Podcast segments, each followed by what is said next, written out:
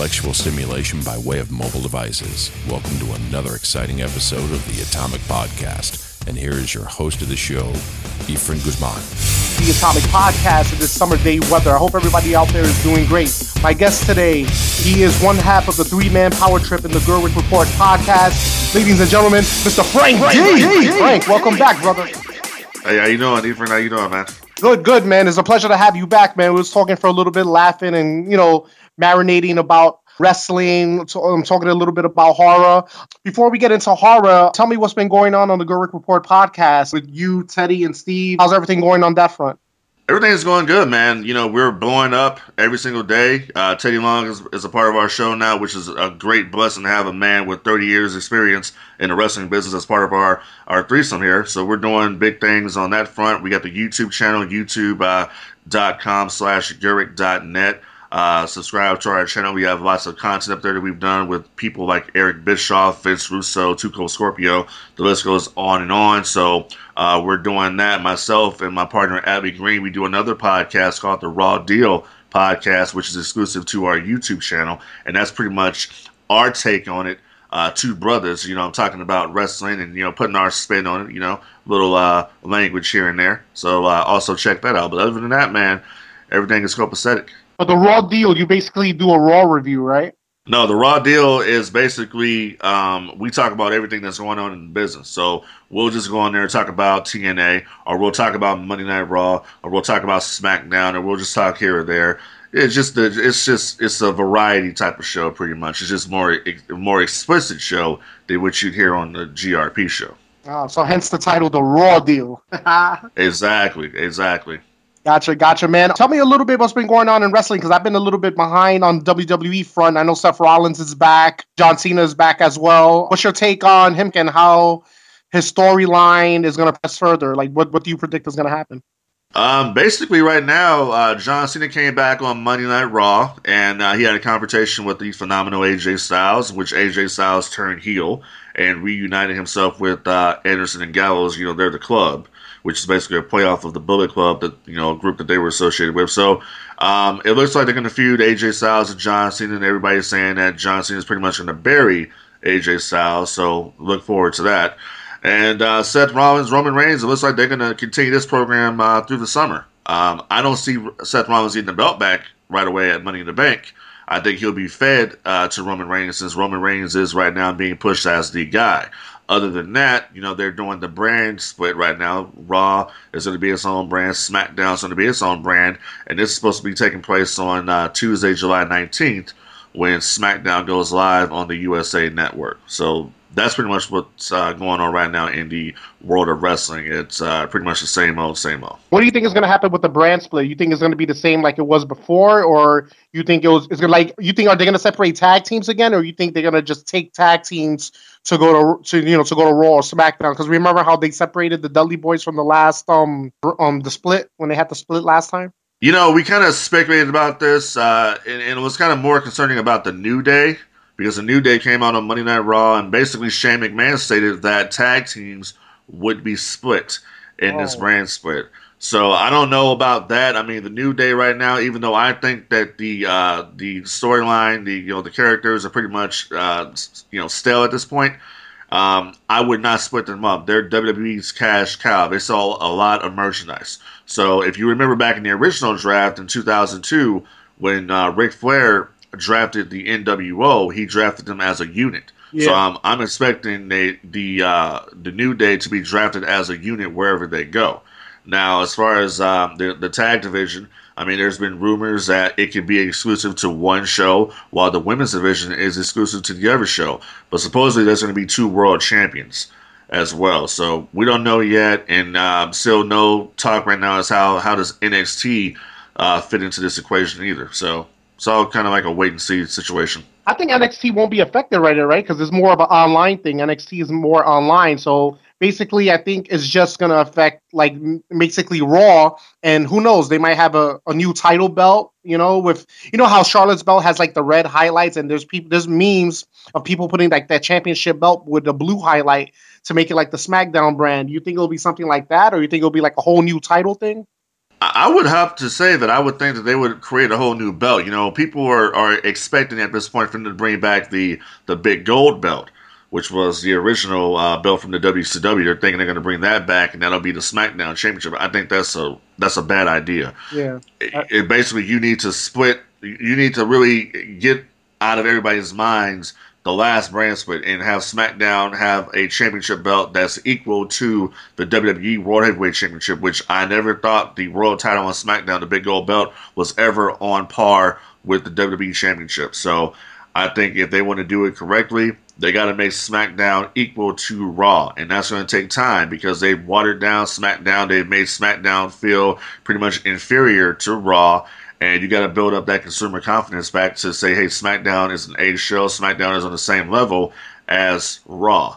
So only time will tell, like I said before. I don't. In my opinion, I don't think SmackDown was pretty much ever relevant until like The Rock, you know, was still in wrestling, and the, you know the whole wrestling series with Benoit and Guerrero. You know, I think at that time SmackDown SmackDown was at its peak, and then you know then the Undertaker took over as the main star of SmackDown. But you know, SmackDown is more like the highlight reel show where you see what happened from last week on Raw. And, you know, like a lot of guys I talk to who still watch wrestling, nobody really watched SmackDown. They had that, you know, the dead time slot for Fridays. And, you know, it was really irrelevant though. Like you think, what do you think needs to happen as, a, you know, as an insider and a wrestling guy? Like, what do you think needs to happen? You think this brand split will, you know, and having certain wrestlers there will make it better? I think if they put some talent on SmackDown, and I'm I'm right now two top names that I'm thinking about going over there are John Cena and AJ Styles. Yeah. If you take these components over there and bring a couple of other guys, I think it could work. But once again, it's all about building SmackDown back up to say that this is the same level show as Monday Night Raw. I'm telling you though, Raw being three hours is the shits. And if they take the the guys that I like to watch on Raw and put them on SmackDown, I really have no reason to watch Raw anymore, to be honest. So that's where it's going to be. As far as what I said earlier about how does NXT fit into this equation, it's very simple.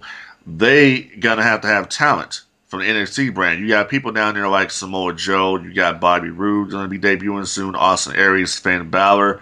You got Nia Jax. You got Bayley. You got Carmella. All these different talents down there that are going to be eventually moved up to the main roster. So that's where I'm kind of concerned is how does this how is this going to affect NXT? Does NXT have the talent to back it up once these other talents go up to the main roster, like you know Samoa Joe, Finn Balor, Nakamura, etc. How you think um Nakamura has been faring in um NXT? I think that he's been doing pretty well. I think though that if you if you first look at him and all his antics and you haven't followed him in New Japan, you're kind of like, well, what the hell is this shit? But once he gets in there and starts throwing down, you see, oh, this is uh, you know, this, this guy can go. So it's kind of like uh, one of those things where it's still a work in progress. But I think Nakamura is doing very well. He's not, you know, put into a situation like Taka Michinoku or Funaki was years ago. He's being himself, and that's what's going to get him to the top. But you know, a lot of the Japanese wrestlers never get their just due, and you know, any Asian wrestlers, you know, you could go from the long laundry list of Yoshitatsu and Sho Funaki and you know Jimmy Wang Yang. You think he's like? You think if he ever goes to the main roster, you think he's gonna be highlighted as a main event status wrestler? That's hard to say. It, it really depends on if Vince McMahon has changed his philosophy on Japanese or Asian wrestlers. I, I have no idea. Um, I know that he failed with Yoshitatsu. Yoshitatsu was an incredible performer there, but they didn't do anything with him. Same can be said about the Ultimo Dragon when he came over there. Same thing yeah. we said about Jimmy Wang Yang. The only one I actually ever saw him do anything with was, you know, Tajiri. But that yeah. was just basically him going off of what he did at ECW. So I don't know. Time will tell if they do it. I mean, you also have Hideo Itami also yeah. at NXT going to be coming back as well. So it, it's pretty much, it's, it's like I said, it's going to be a wait and see situation. You think it's, like the hindrance of their English language? You think that's probably the hindrance, or it's just like you said, like it's up to Vince. Like, oh, well, you know, I don't, I don't like the way he looks, so I'm not going to put him in a main event status. I think it might be the the language barrier. I yeah. think that might be the, the the thing here, and just how how they work. It might not be what the casual fans are used to, especially when they're seeing a lot of these guys like John Cena and Roman Reigns wrestling the same way. They wrestle that WWE style.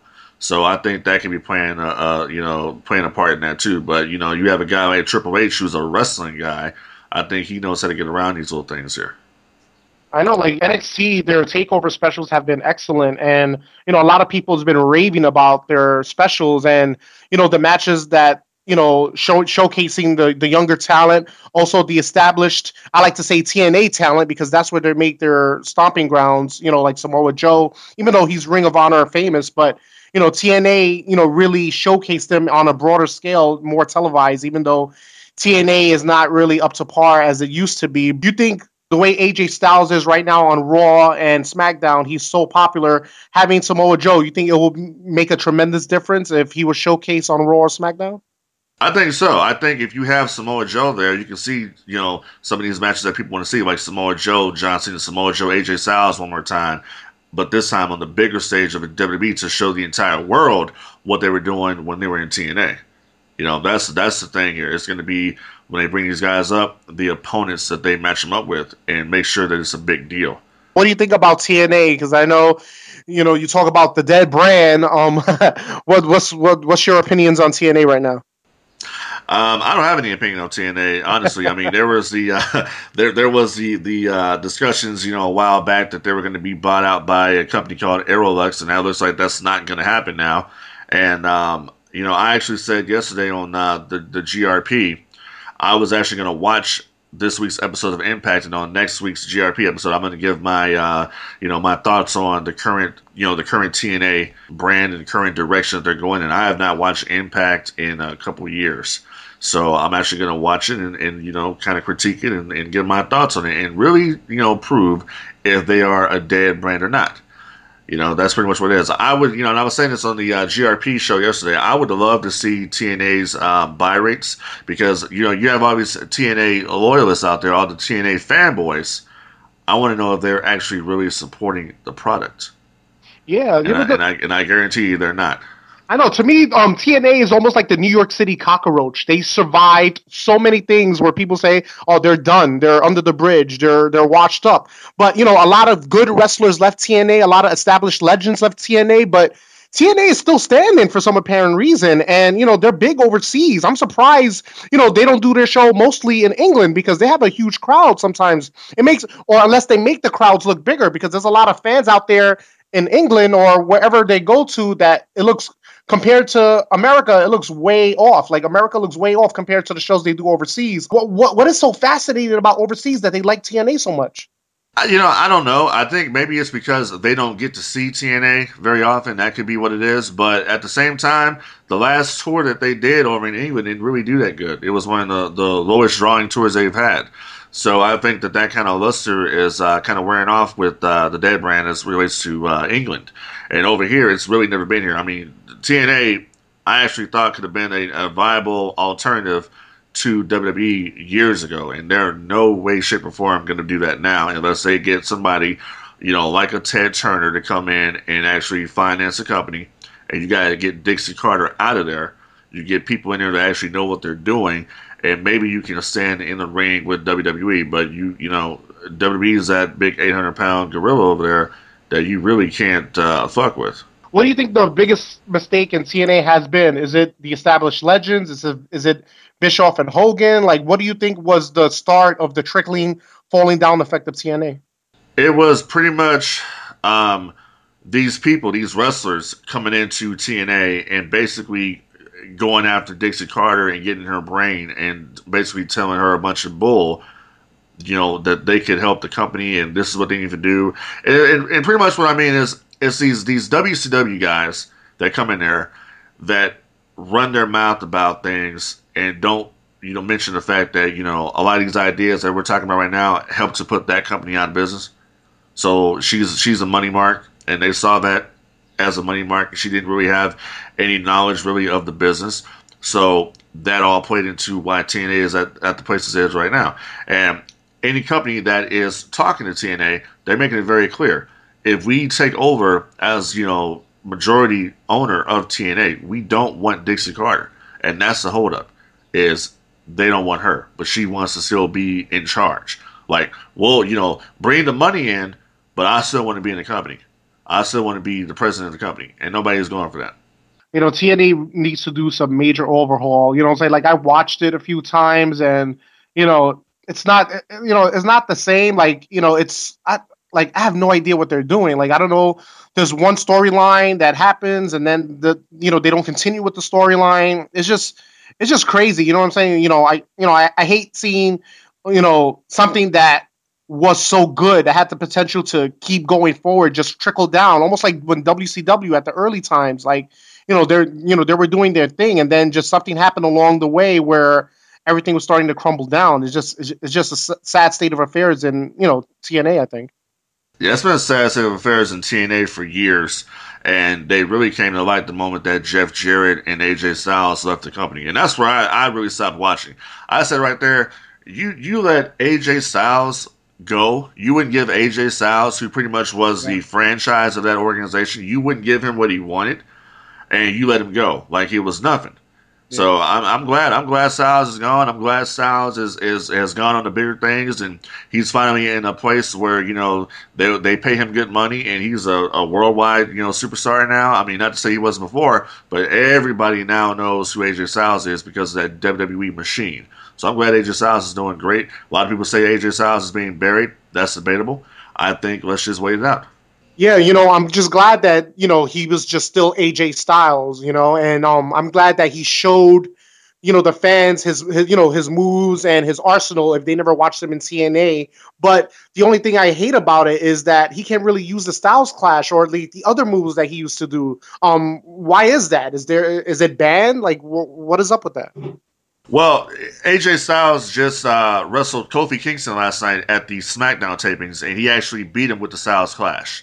So the Styles Clash hasn't been banned. I mean, he's been using it, but he brings it out only at you know in certain times of the match, uh, not to overdo it. You know, his his main finisher, I guess now, is the phenomenal forearm or the calf crusher.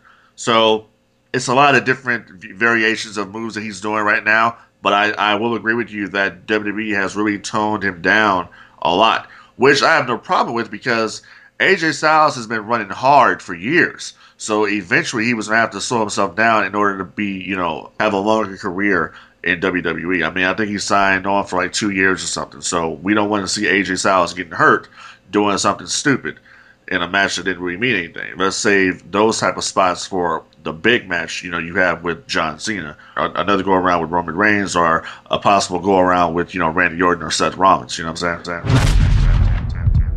Uh, now, to get off the wrestling subject and to talk about horror news, which is I have you on. Um, John Carpenter, the creator of the original Halloween films, is going to return to the franchise as the executive producer on the new production of the new Halloween. What does this mean to Halloween? And as a fan, I know you're a big, big fan of the Halloween franchise, which is your favorite franchise. What do you think him being part of the production team means for the film Halloween?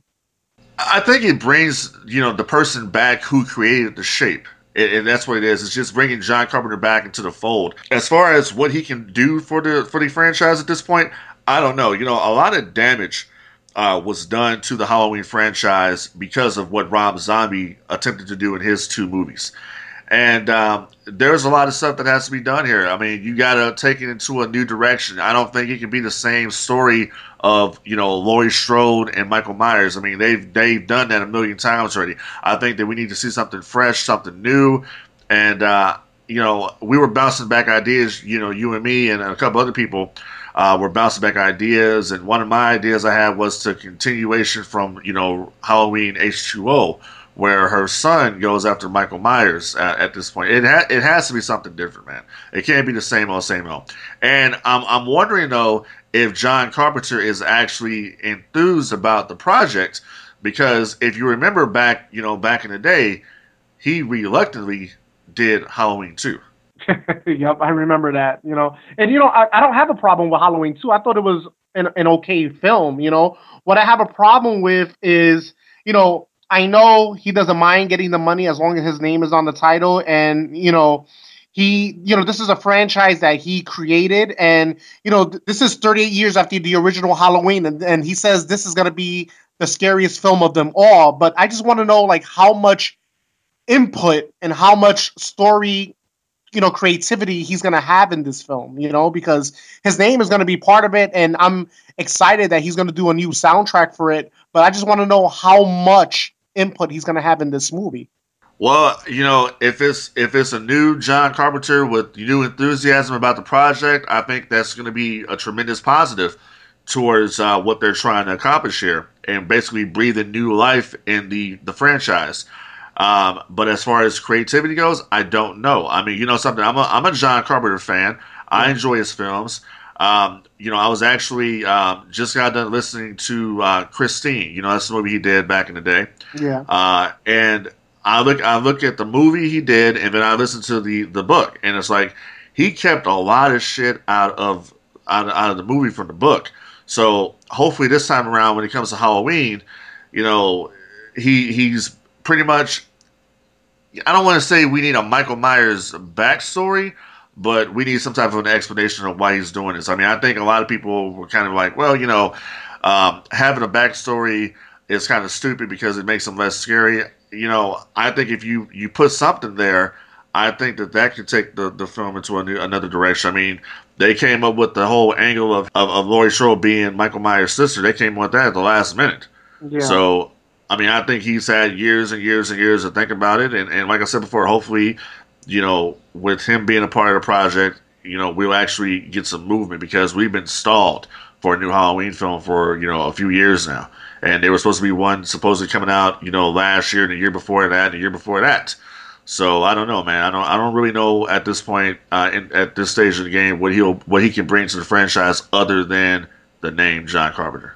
Yeah, I think you know what you know. Uh, looking at hindsight, I think what ruined, not ruined Halloween, but what made it have a clutch is having Laurie Strode as a sister. You know, you have a big name like Jamie Lee Curtis she grew on to do other things and she never really was part of the Halloween franchise until her career was kind of floundering and then went back in H2O. But, you know, when you give the shape, the supernatural force, the entity of Michael Myers, when you give him a face and you give him a, a backstory as a as as a child who was just dark and demented, you humanize him a little bit. I think what they need to do is just make him like uh, like a force of nature. Like you know they like they said in the first movie, he was just a force of nature. Like you don't know, you know, like you really don't know much about him. You don't know, you know, there wasn't no circle of the thorn. You know, you didn't. There was nothing to that. It was just left in a shroud of mystery. And of course, as as as, as we are, we want to know what you know what what's the mystery of the puzzle. Like we want to know what's what's what's the whole deal. Like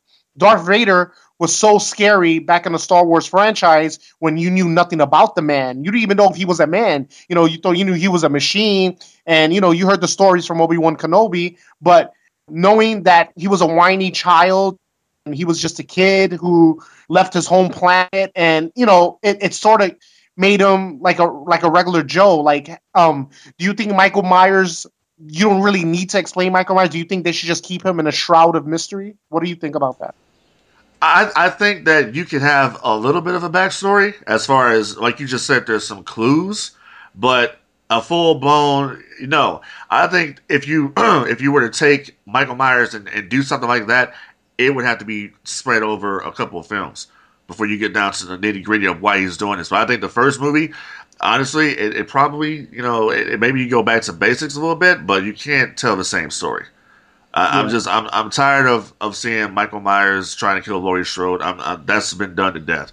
You got to take it into a new direction, and that's what apparently they're trying to do. Take it to uh, somewhere it's never been before, which is going to be hard. Yeah, you know those ten films have grossed nearly four hundred million dollars worldwide, and you know there's toys, there's shirts. You know it got you know, it got merchandise. You know, I, you know, I, Michael Myers got um the Kiss effect. You know, like there's Kiss condoms and this, this, and that. Michael Myers got you know, you know, um, um, drawings, artwork, um, toys. Um, they have those little memes. You know, it got, you know, it, it got, you know, um, kidified, which I like to say. Same thing with uh Friday the Thirteenth franchise. Do you think Halloween needs to just elevate the kill level? Does it need to be rated NC 17 or make it darker? You don't have to do all that if you can have a, a good story. Yeah. You know, you, you don't need to do all this other stuff that doesn't need to be done. And if you have a good creative story and you can tell a good dark story, and you can, I mean, look at the first Halloween film. The first Halloween film is scary simply because of the shape and the music. Yeah. The music treatment is what really made that movie scary. Without the music treatment, and I'm gonna tell you right now because I've watched Halloween on mute. Okay, without the music, it's not scary. Mhm. But when you have the music going and you you just this guy that you you really not seeing the face, you just see you know his shoulders or whatever, and that's pretty much it. But when you are immersed in this environment, um, it, you you don't have to have a, a NC you know 17 rating or anything like that, or you don't have to have all this gore because the first Halloween wasn't built about that. The first Halloween didn't have any gore. The second one had that because they were trying to compete with Friday the 13th after Friday the 13th came on the scene and, and really upped the level as far as the kills and the goriness and all that stuff. You don't have to do that. As long as you have a creative story, as long as you have uh, really good actors and you have a director that really, you know, can, can see things that we are not going to see, you can have a, a, a great A movie right there. Yeah, you know, from H2O and then Halloween Resurrection and the whole, you know, um, the rapper of the week. You had LL Cool J and Busta Rhymes in movies. Like they definitely need to, you know, get away from all that. Um, Rob Zombie's Halloween films. Um, what can I say about them? You know, he he took a lot of cues from um John Carpenter. Um, the white trailer trash kid who was whiny. Also, it was almost like an Anakin Skywalker in Star Wars. Like you know, it it was it wasn't you know I understand his direction what he wanted to do. He wanted to be totally different and he didn't want to deviate too much from the original storyline. But I don't know. It was just it was just kind of muddled. It was like a little bit all over the place. You know, I'm a big fan of Rob Zombie. I love House of a Thousand Corpse, and you know I love the Devil's Rejects. But I don't know something with Halloween and Halloween Two with the whole um the white horse and the, like the storylines was just all over the place, man. It was just kind of muddled. Um, they need like a straight direction with that. You just need to just focus on the shape. Um, are you a fan of the Rob Zombie films, and what did you thought about those? You know, the Rob Zombie films, the only thing I liked about the Rob Zombie films was I liked the mask that they have Michael Myers wearing. They have Yeah. multiple different masks. I, I love the mask he did. That's the only thing that I liked. Other than that, like you just mentioned here, the the the white trailer park trash, Myers family, I did not care for that at all. That was just completely opposite, and that's pretty much what you see in kind of like a lot of Rob Zombie films. Is they they all have that, and a lot of the problem too with the, with the Rob Zombies, uh, the Rob Zombie Halloweens is um, they recycled a lot of actors from his previous films. That that was a that was a big problem for me as well. Uh, you know, he he tried to keep to the original uh, script in the first movie with his little touches here and there as far as trying to present a backstory and the backstory that he went to try to tell is something that you would see on the ID channel as far as what makes a serial killer. He had Michael Myers killing animals when Yeah. he was a little kid. So that right there, I'm kind of like, you are right there humanizing Michael Myers in that in that regard. You don't start the movie off with this guy being the supernatural force. He's already humanizing right there by having him kill animals, and he's you know doing this, doing that at school, and uh, it's just the movie was garbage. I'm just I'm being honest with you, it was garbage. And then when I look at Halloween two, which I was actually excited about, like let's see what he does here that was his own thing, man. That that movie right there was his own, and that right there was pretty much you try to combine a Halloween movie with Friday the Thirteenth, trying to tell the, the same story. Like the mother's there, and the mother is telling him to kill. Okay, am I watching Halloween or am I watching Friday the Thirteenth? Am I watching Jason? Yeah, because that's pretty much what I got from that. So those were two failed experiments. It's kind of like uh, when I when I think of this, I, I kind of go back to uh, Batman and Robin back in 1998 or Yeah. 1997, I should say. It killed the Batman franchise for years up until Batman Begins. Same thing here with the Halloween series. Halloween series has been dead up until when they're going to resurrect it here with John Carpenter. Yeah, and you know John Carpenter is also doing the score. I'm kind of curious to see what you know what how the music he's going to implement into the film. And you know he's doing a, he's doing a tour like a John Carpenter tour, like where he's playing like the Halloween themes. And I think he's coming to New York, or he if he came to New York, I think L.A. Um, he's you know. And he's playing themes from all his other movies. I think The Thing. He's doing uh, Assault on Pre- Precinct 13. He's playing like a lot of his themes. I don't know if you heard about that. No, I didn't hear about that, but I, that's that's great. I actually have. Uh, I'll tell you how much of a Halloween mark that I am. I actually have the the Halloween uh, you know two soundtrack on my phone. I listen to it all the time. So you know, I'm I'm a big fan of that that music and what he can do with the score. If he, if, you know, it's kind of like what can he do Yeah. with with the music? I mean, it is he's gonna have to make it scarier. You can't get no scarier than what he has already done. So that's why I'm kind of intrigued. What is he gonna do with the score? People honestly, you know, look at uh, John Carpenter and they'll say, well, you know, he's kind of a hit and miss type of guy as far as his films go. But the guy puts out pretty good product. You know what I'm saying? I mean, like I, I mentioned earlier, Halloween, Assault on Precinct 13, you know, um, you know, John Carpenter's Vampires back in 1998. Yes. That's one of my favorite favorite you know vampire flicks of all time. So the guy can do it when he wants to do it. Is he want to want to do it Halloween? Obviously, he wants his name back on the the rights to the movie. So I think that right there is, uh, you know, he wants to make money. He doesn't want this to be a failure.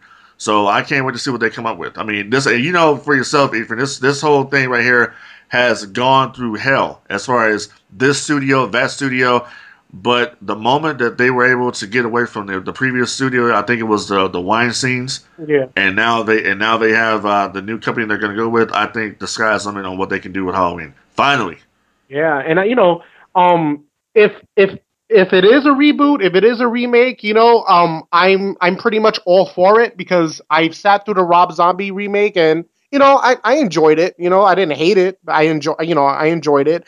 Um, if they can do a remake and get you know at least one established actor as as the Sam Loomis role and have everybody as unknowns, I think it could work. I, I think it could really work and and and and you know John Carpenter doing a different take on it, and it doesn't have to follow beat for beat what the '78 film did. If he has his, if he has a different story, if he's going to be really hands on like that, I'm just looking forward to seeing what vision, if you know, depending on how much input he has on this, what vision can he show the fans now of 2016, and how could he change the film? you know that that's going to be the, the the key right there of of what can they do with the Halloween franchise in 2016 that they have not done before. I mean, they tried to bring the, the film into the millennials when you know when they had Halloween Resurrection, so they they've tried that. Mhm. You know, so it's kind of like, what can you do now that's different that we haven't done? You know, we they, they have to learn from the mistakes of um, of other franchises. I mean, look at look at how you know um, they ruined the reboots with with Nightmare on Elm Street and Friday the Thirteenth Oh, oh, horrible, horrible, horrible movies. I mean, you know, when you look at uh, look at Nightmare on Elm Street, they had hinted around about Freddy Krueger as far as the pedophilia goes, but they went full blown in that movie, Yeah. completely killed anything that, that Freddy Krueger had. And when I think of Freddy Krueger, sorry, I think of uh, Robert Englund. yep, yep. That that's that's who's Freddy Krueger. When I think of, of Jason, I think of Kane Hodder, pretty much. That, Yeah. That's how it goes. So I you know. Hopefully this time around they can do something that's different with the franchise. I'm all for you know the idea I had of, of maybe the son going after Michael Myers, but it can't be no Curse of Thorn or any of that shit. It has to be something original. Yeah, I don't know. Like, I hear your idea about like I just don't see Josh Hartnett coming into the role, and it would be kind of hard to get somebody else, another actor, play Laurie Strode's son. I'm saying, you know, it could still work because they had Paul Rudd do Tommy Doyle, which you know Paul Rudd is a superstar now, and you know they can get anybody for that role, I guess, to do that role. But I just don't. I, I don't know. I just don't see like what what storyline could you do with the son coming back? Like how's he gonna find michael myers and what's he gonna do for revenge? And you know that then in the last scene of that movie he was just in a morgue half burnt to like a french fry. So like i just don't know what's what could they continue from that storyline. Like i just see them going in a totally different new direction either a reboot or in, uh, or or a totally different story to get to the michael myers point you know? Um I, I don't know, like what if you know you say you want to see like the son go after revenge, like what storyline could you see happen from that from after resurrection? What could you see?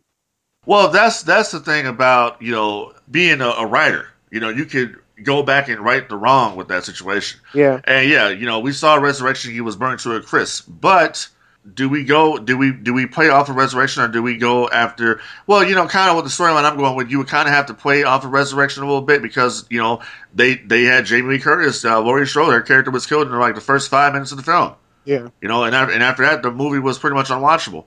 But you would have to obviously you you know you don't put Josh Hartnett in that role. You bring somebody else in that role, and I can say maybe uh you know Josh Hartnett's uh, character, uh he is a, a police officer or something like that now. Yeah. He's a cop, and uh, or a bounty hunter.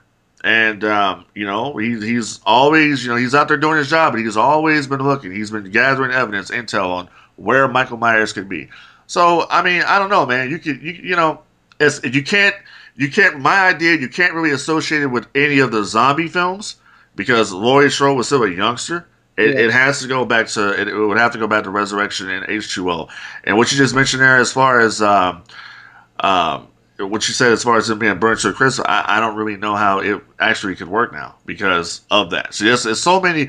They've they've done so many stupid things in the franchise that there could be no continuity at all because they've they've ruined that. So it would have to be something fresh. I mean, they're saying it's not going to be a remake or a reboot. It's yeah. going to be a completely new film. Yeah. So I, am I'm, I'm kind of curious about that. I mean, that's what you know. My idea has always been, like I said, as far as the son goes, and I actually saw.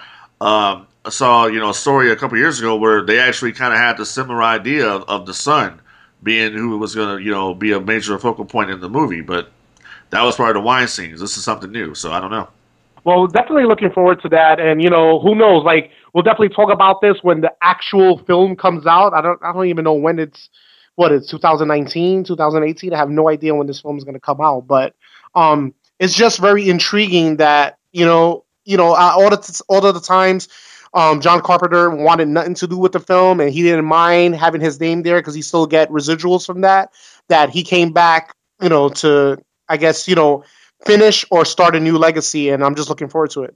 It's kind of funny because you know John Carpenter is coming back now, and you know he wants his name attached to it, but you know he signed his rights away many many years ago. Like a lot of directors have signed their rights away to to different franchises. I mean, look at Wes Craven. What Wes? I mean, a lot of people think that Wes Craven uh, had something to do with Nightmare on Elm Street. He didn't have anything to do with the, the franchise.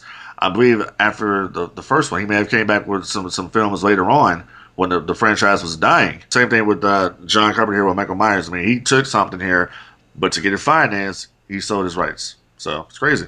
Well, you know what I'm saying, but I think this film is going to be really good, and you know, I, I just, I just, I'm, I'm just looking forward to it, and I just pray that we see the definitive version of Michael Myers. You know.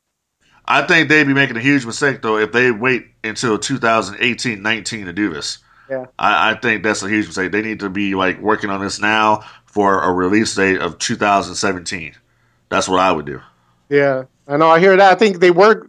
I, I forgot what company was going to do something, then they uh, dropped out of it, and then I don't know who got the rights back, but um, I, you know, who like having John Carpenter a part of it just brings it to a whole nother level. You know, I think they were talking about doing like a Halloween 3D before, and I don't know to, to, to this perspective of like Michael Myers. It was supposed to be in 3D, which was a. It was supposed to be there was one that was supposed to be a continuation of the Rob Zombie film. Then they had one with Todd Farmer and I think another writer where it was going to be in 3D. But you know, I think you know you start you, if you're going to end it or you're going to continue it, you continue it with the man that made it all possible. So I think it's a win-win situation.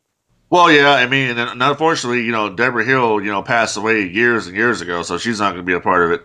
But if you you bring John Carpenter in, and then you bring a lot of people who had you know success to do with the first film, as far as from the creative side, I think you got something there. Yeah, definitely, definitely. Um, thanks a lot, Frank. I appreciate that. Um, tell everybody where they can find um Gerweck.net, of course, at Gerweck.net, but tell everybody where um they can hear the shows. Uh, you can hear these shows right now at Gerweck.net in the audio section, also on Stitcher Radio, TuneIn Radio, and you can download it on iTunes as well. As you can check us out on YouTube.com slash Gerweck net. We have uh, tons of interviews up there with the likes of Too Cold Scorpio, Bobby Eaton, Eric Bischoff, Vince Russo, my main man Teddy Long, and so much more. You can check that out right now at uh, youtube.com slash Gerweck.net or youtube.com slash Gerwecknet is the URL. And uh, check out our content. Uh, you know, like our videos, subscribe to our page, and uh, check us out. Yeah, the three man power trip Steve Gerweck, Teddy Long, and the big man, Frank Dee. Absolutely, absolutely. And thank you, fans out there. And I hope everybody out there was intellectually stimulated by way of mobile devices. Have a good one, folks.